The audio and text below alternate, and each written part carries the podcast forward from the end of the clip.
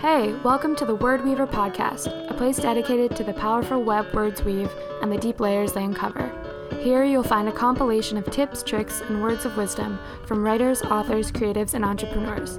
Basically, cool people doing cool things in the world, and how they've used words as weapons of mass creation and inspiration. You'll also hear from me, your host, Louise Johnson. I'm a former marketing maven in New York and Switzerland. I left a lucrative job to follow my dream of becoming a writer. It's a never ending journey, so I figured we should all be in it together. I've learned a lot along the way, but it's a constant evolution. My favorite part is how little by little, letters turn into words, words become sentences, sentences become paragraphs, and before you know it, you've created something from nothing. And whenever that happens in life, it's nothing short of magic. So grab a coffee or a glass of wine and let's dive into today's chapter.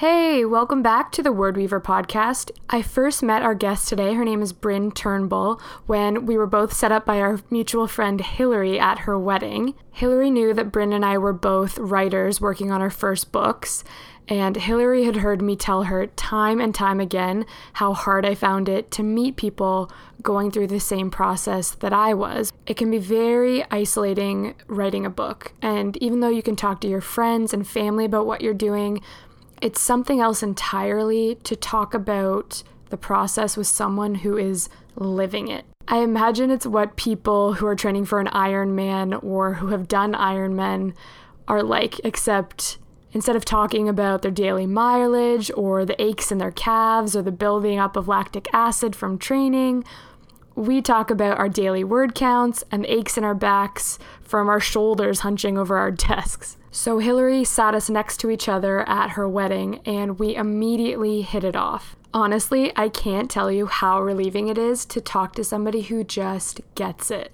I didn't have to explain what I was going through or the challenges that come along with it. Bryn just understood immediately and often would say exactly what I was thinking.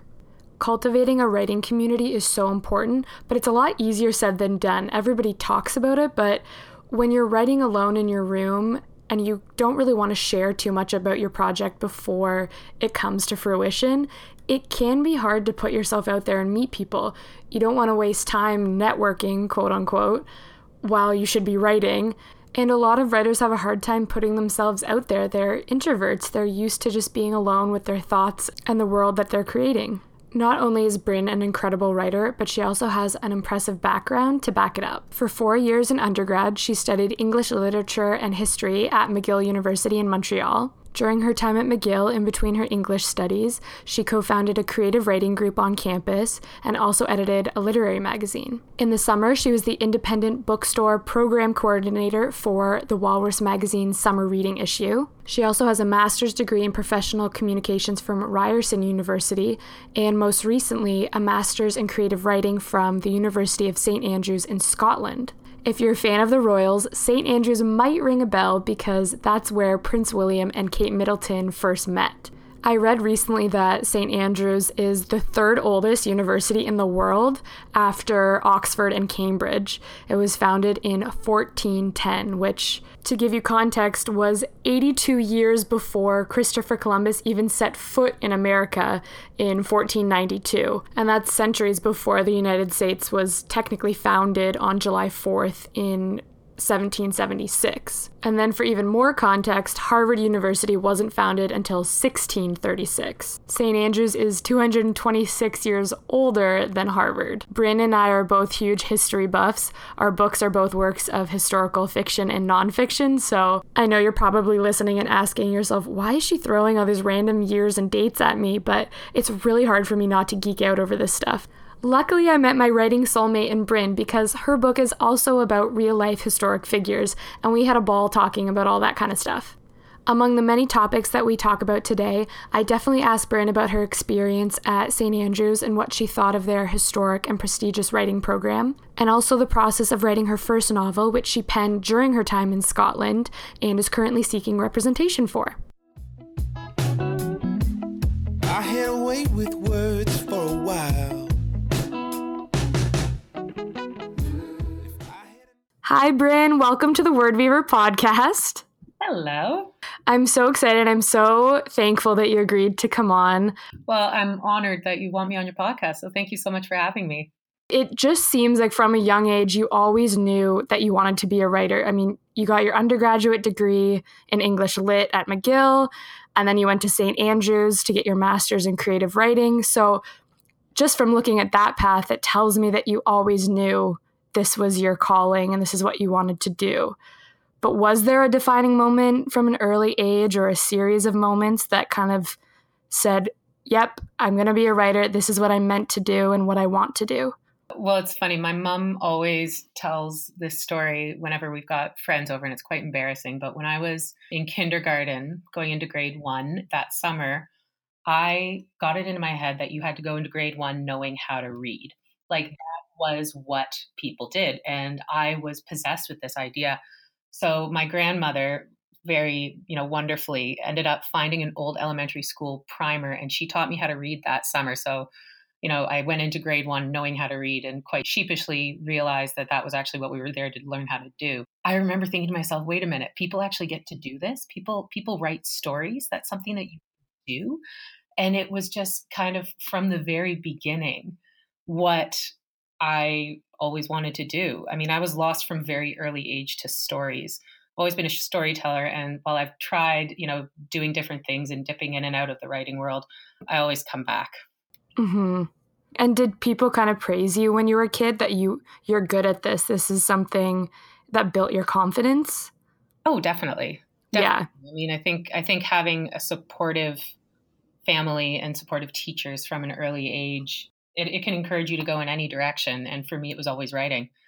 And then what I think is really cool, I'm going to fast forward a little bit to most recently, you got your master's at St. Andrews, very prestigious university in Scotland what drew you to the program there to get your master's in creative writing and what was it like being surrounded by probably all of those like-minded readers and learners and writers it's essentially hogwarts by the sea was the draw for me 100% um, yeah it's absolutely it's an absolutely stunning campus and the opportunity to study at such a historic university was just absolutely mind-blowing to me but the reason I ended up going to St. Andrews, at the time I was working for a political consulting firm and I had gotten a book idea in my head. And I realized when I was at work spending more time thinking about my book than I was thinking about my clients. Mm-hmm. I realized that I needed to get serious about it. So I applied to a number of universities, and uh, St. Andrews was my top choice. I knew I wanted to go to the UK because my book is set there and it's historical. So I wanted to be able to do on site research. And I chose St. Andrews just because, um, well, Cambridge and Oxford didn't have courses that I um, that I wanted. Those would have been two of my other choices. Getting into St. Andrews was just like the highlight of everything. I was so pleased to spend time there. Oh, it's so amazing! I have to go visit sometime. You you really should. It's absolutely stunning. But I mean, the program itself was really small, which was also a big big draw for me. So it was a perfect size because we basically just studied in a workshop format and kind of bounced ideas off each other. And all of the other writers in the program were like very high caliber writers. So it was great to work alongside them and, you know, be able to kind of feed off of their energy in my own work. Yeah. And to even get the feedback from those professors there. Oh God, yeah, yeah. I had uh, one professor in particular named John Burnside, who is a kind of a titan of Scottish writing, and he was absolutely amazing. Oh, but, that's so uh, cool. Yeah, yeah, it was very cool. So, I mean, like, I had kind of three takeaways from St. Andrews. Uh, the first was kind of find your tribe. I was really mm-hmm. work in a workshop format because it allowed me to test out different ideas, different story structures, and kind of build trust with other writers. Because I mean, so much of writing is just very, very insular, right? It's your own ideas. It's just sitting in your room with your laptop and being able to bounce those ideas off of other people and a get feedback from them and B, get validation that you're on the right path. All of that combined just really is fantastic. I also found my routine as a writer there. Uh, yeah. before it was just sort of like write whenever I had spare minutes and I figured out what really worked for me. I figured out I'm like a morning writer. It gave me the chance to figure out what my life would be like as a full-time writer, which I had never gotten that opportunity before. And so that's why it really helped me build that pattern. Oh, that's amazing. The idea came for you, you mentioned before you went there? Yeah, yeah, it did. What sparked the idea for your book? Can you tell us more about it, the title, if you want to share that, and kind of the premise of what what it's about? Yeah, absolutely. So it's not actually been picked up yet. So the title is still um, is still a working title, but it's called People Like Us. And Love it. about a woman named Thelma Morgan Furness, and she was mistress to Edward, uh, the Prince of Wales, in the 1930s.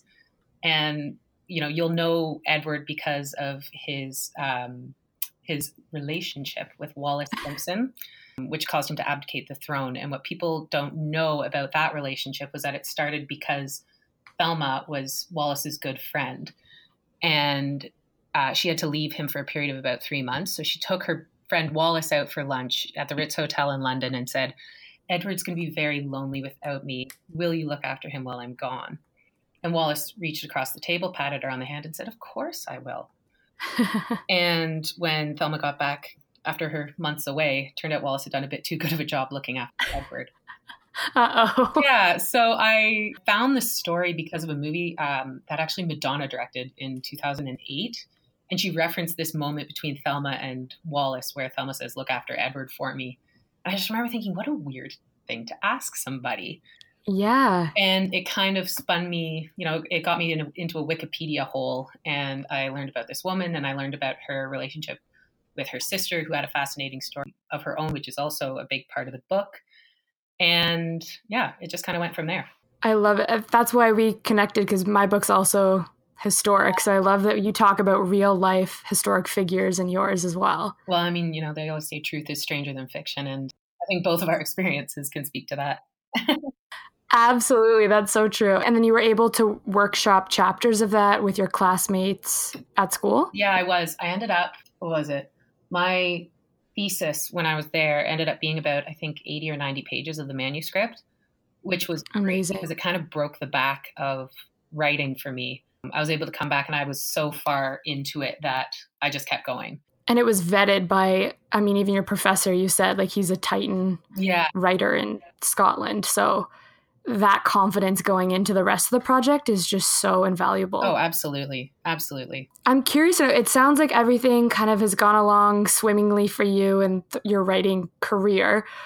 But I know I've experienced a little bit of pushback along the way, especially when I took a bit of a transition from my corporate career into becoming a full time writer. Have you ever had, even though it's well intentioned, well meaning from people in your life, a little pushback, or has anyone ever questioned your path of becoming a writer? Honestly, the only pushback I've gotten has been from myself. I mean, my own doubts and frustrations with the writing process. I mean, I think every writer deals with self doubt at some point, and uh, idea: am I good enough for this? Am I not? I think every writer struggles with that at some point or another. But I've been so lucky. I've got such a supportive family. I've got such a supportive friend group that all have really just kind of backed me in this process. I know a lot of people when they start to write, they kind of don't tell people what they're doing because they're worried about what they're going to say. Mm-hmm. Uh, in my mind, that was never a concern. For me, when I tell people that I'm writing, it kind of holds me accountable to actually finishing the project. So, Very true. And everybody that I've told about the project has said, "Oh, that sounds great! Like, go for it." And that's what I've done. Like when I told my parents I was going to give up my job and move to Scotland to write a book, their response was, "Well, thank God you finally figured that out." It's amazing that you have that. Yeah, I know I'm really lucky. It's such a weird industry because I think people the stereotype of the starving, struggling artist is still there. It's very pervasive, but it's when you know that's what you want to do, you got to just do it. Well, and that's exactly it. You kind of can't allow you can't allow certainly other people's doubts to color your path I think you have to take your own doubts into consideration and say, okay, am I delusional or am I reasonable in this? And yes, like those, are, that's the only thing that matters. But the the self doubt that you talk about, I I don't know if that ever goes away. I hope it does, but the feeling of imposter syndrome is something that I definitely feel as well. So well, when I first got, I can relate. Yeah, when I first got to St. Andrews, uh, the professors sat us all down and said, I know that all of you are feeling the same thing. You're feeling that you don't belong here. You're feeling that you got in because of a fluke, because that's how every writer mm-hmm. feels. And you did. Oh. You got in here because you've got the ability to do it. Oh, that's so encouraging. Even just hearing that now, I'm like, oh, I need I needed that today. how did you persist? And because it is a lot of hard work to finish that first draft from beginning to end. I don't think anybody realizes how hard it is to really write a book. Yeah, it's it's tough. It's a it's a way longer process. I was very naive going into it. I kind of thought, oh, it'll take me like a year at most. Then I'll write a book. I'll skip out. Yeah, no, that's not how it works. For me, it really is just about that stamina to continue and to push on. And a big part of that is just relying on your friends, on your support network, and um, again showing people what you're doing because when you show people what you're doing it holds you accountable. And carving out that time every day exactly. making sure it's a practice that you're doing. yeah building that routine that works for you is so important. So you finish the book and then the second half of the process is getting it published. For me was a completely eye-opening experience. It's still a steep learning curve. I'm still figuring it out as i go and again kind of like i was a little naive to oh, just, oh, you send off your pitch to a literary agent and then you get it published. The, the first literary agent you go to says, it's fabulous. Yeah, no. It's going to be this amazing idea. Like, how could they say anything but this is incredible? This is the next, like, Harry Potter series.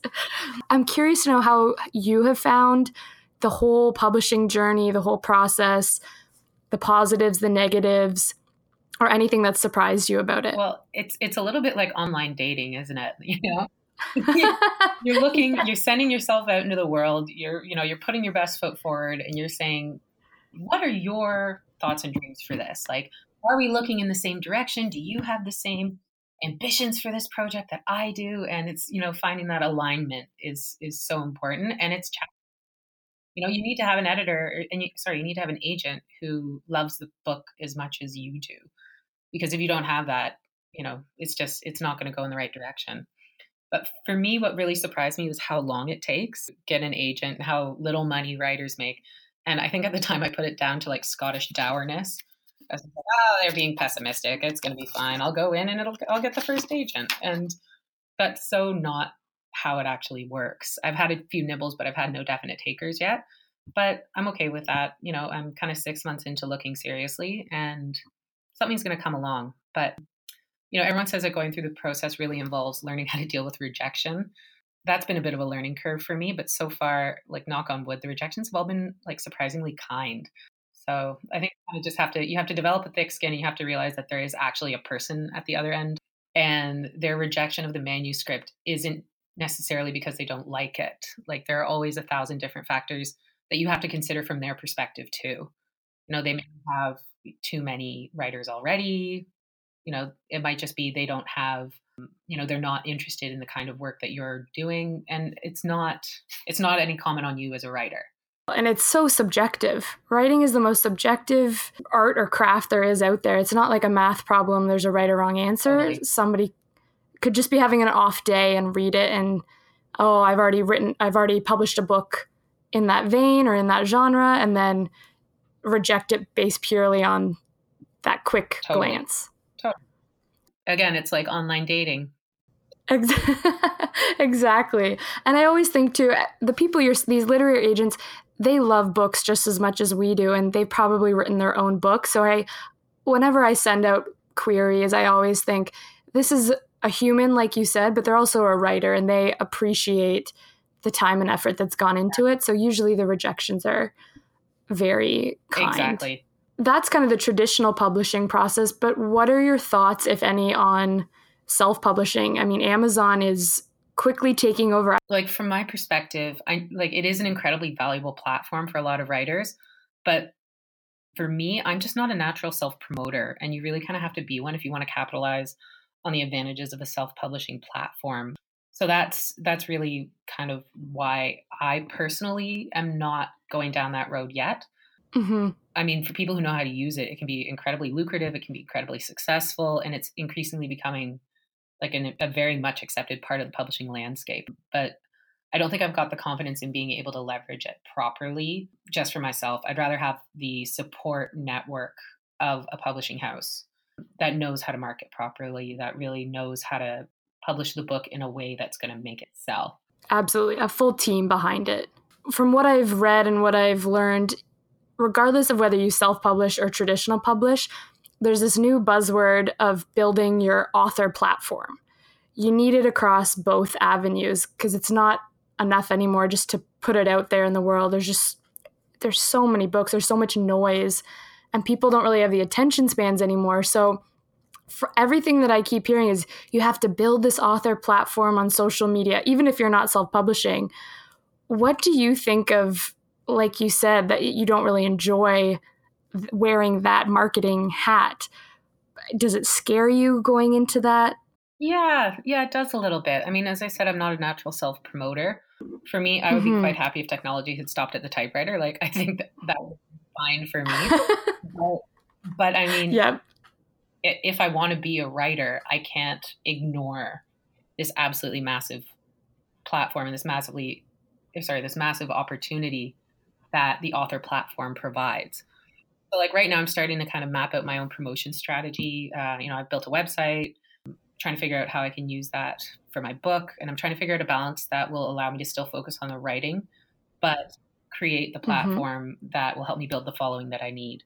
I mean, I'm a bit of a Twitter lurker, just kind of going in, in that direction. And the one thing that does give me hope about social media is that people following writers seem to be a way kinder group than so many others out there.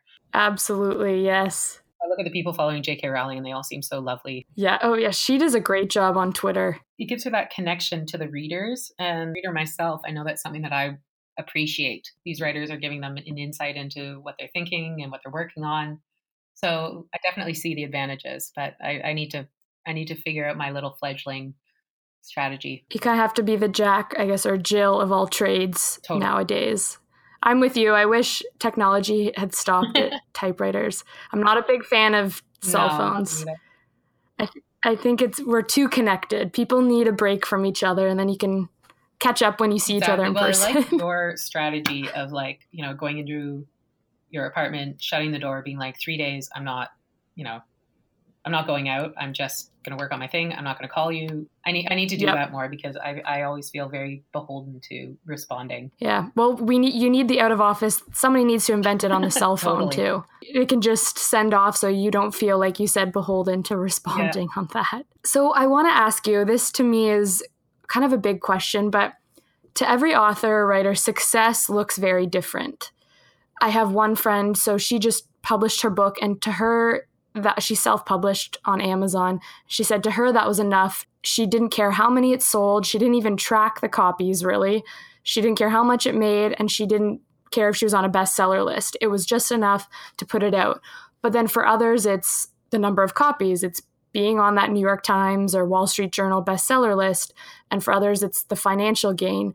So for you as a writer and author, what does success look like? Success for me means that I can make a living from writing you know, I, I, mentioned at the moment I'm working a full time job and I'm writing on the side, and it feels a little bit like I'm, you know, chucking my baby into a corner without a nanny from nine to five. You know, it can be really difficult splitting yourself between what you're supposed to do and what you want to do.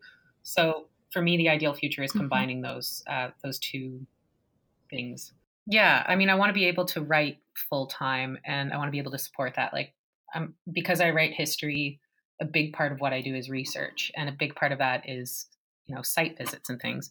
So i want to be able to support myself to the point where i can conduct the research i need to do. I can do the writing that i need to do without worrying about where my next meal is coming from. So like basically if i can afford to write without having to survive on cat food i'll be happy. Well i have no doubt that that is in your future. Honestly believe that. Kind of that being said what does the next year to five years to 10 years look like for you in your ideal scenario how, how do you foresee that working out with your book and everything? Well, I mean, obviously, getting the book published is priority number one. I'd like to get the book published and I'd like to start on the second one. So, the book I wrote, it took about four years all in all two years research and two years writing. Mm-hmm. I would hope that mm-hmm. in five years, I'm well on my way to writing the next one. Like, that book's going to take yeah. place in Germany. So, I hope that you know, I'll have been able to spend some time there researching. And then 10 years from now, I hope that I've established myself properly as a writer. I'd also love to think that by that point, I'll be able to float my first book around for film options because I'd love to learn more about that side of the business. I don't know anything about it. It's huge. All of the best new blockbusters are from books. Yeah, exactly. I mean, it's just, it's such a cool way to adapt one medium to another and yeah. you know bring your story to a whole new audience. Yeah, it is. I find it fascinating as well. Well, do you think you'll see yourself in Toronto still, or you're open to, like you said, Germany? Um, I think my home base will always be Toronto. Like you, I'm a cottage girl, and for me, that's where my heart is. As long as I'm there for the summer months, that'll make me happy. I'd love to be able to travel quite a bit, but stick around, stick around the city. well, with the sale of your books and your the movie options, you'll definitely be able to travel a lot. You and I both are very similar in that we're we like the city, but we kind of need our time in the country or cottage life to recharge our batteries. Totally. Kind of going back to maybe it's your days at St. Andrews or just something you've picked up from a book or learned along the way, but what's if there is one piece of writing advice that you've received that was just it for you? So, when I first started writing People Like Us, it was a very linear book. Like, it started when Thelma was 16 years old and it followed her through her life. And I remember going into a meeting with John Burnside, the writer that I, I referenced earlier, and I was telling him about how my book was going to unfold. I'm talking about it, and he kind of holds up a hand to stop me. And the thing that you need to know about John is that talking to him is a little bit like herding cats. Like he's absolutely brilliant, but he's always skittering off in different directions when you're trying to get a straight answer out of him. So it can be difficult to slow him down long enough to make sense of what he's trying to tell you. But when he's quiet, you know that like he's got something important to say. And so he stops me and he says, Well, I mean, that's all fine and good, but I don't see why you're not just writing a biography of her and it kind of stopped me in my tracks. Like by this point, I'd written 150, 180 pages of the manuscript, and I figured that I was like well on my way. I realized that the story actually had to start 10 years later than I'd originally planned and follow an entirely different structure. So, like, wow. I actually had to pitch the 180 pages and start from scratch. So, I mean, oh. that seemed like a really daunting thing, but the more I thought about it, the more I realized he was right. You know, he was getting at the fact that a good story is about more than the plot it's about the composition and the structure and the artistry and about how it all fits together. Mm-hmm. The best piece of writing advice that I've ever gotten was from him. And he told me that anybody can tell a story, but a writer builds a story. Oh, that's so amazing. And I, I picture him, I've never seen him, but just the way you describe him, like he's this Dumbledore wise figure. Oh, yeah. So before you go, can you let us know where we can follow and find you online? So everyone can go buy People Like Us when it comes out. Yeah, absolutely. So I've got a website. It's brynturnbull.com, all one word. And I'm on Instagram at Bryn Turnbull. Again, just one word. Perfect. And I'll put that all in the show notes so everybody knows how to spell it. Perfect. okay, well, thank you, Bryn. Have a great rest of your evening. Thanks, you too. It was a pleasure. That's it for today's chapter of the Word Weaver podcast. All of the show notes for today's episode will be at louiseclairejohnson.com slash podcast. Make sure to follow us on Instagram at Word Weaver Podcast.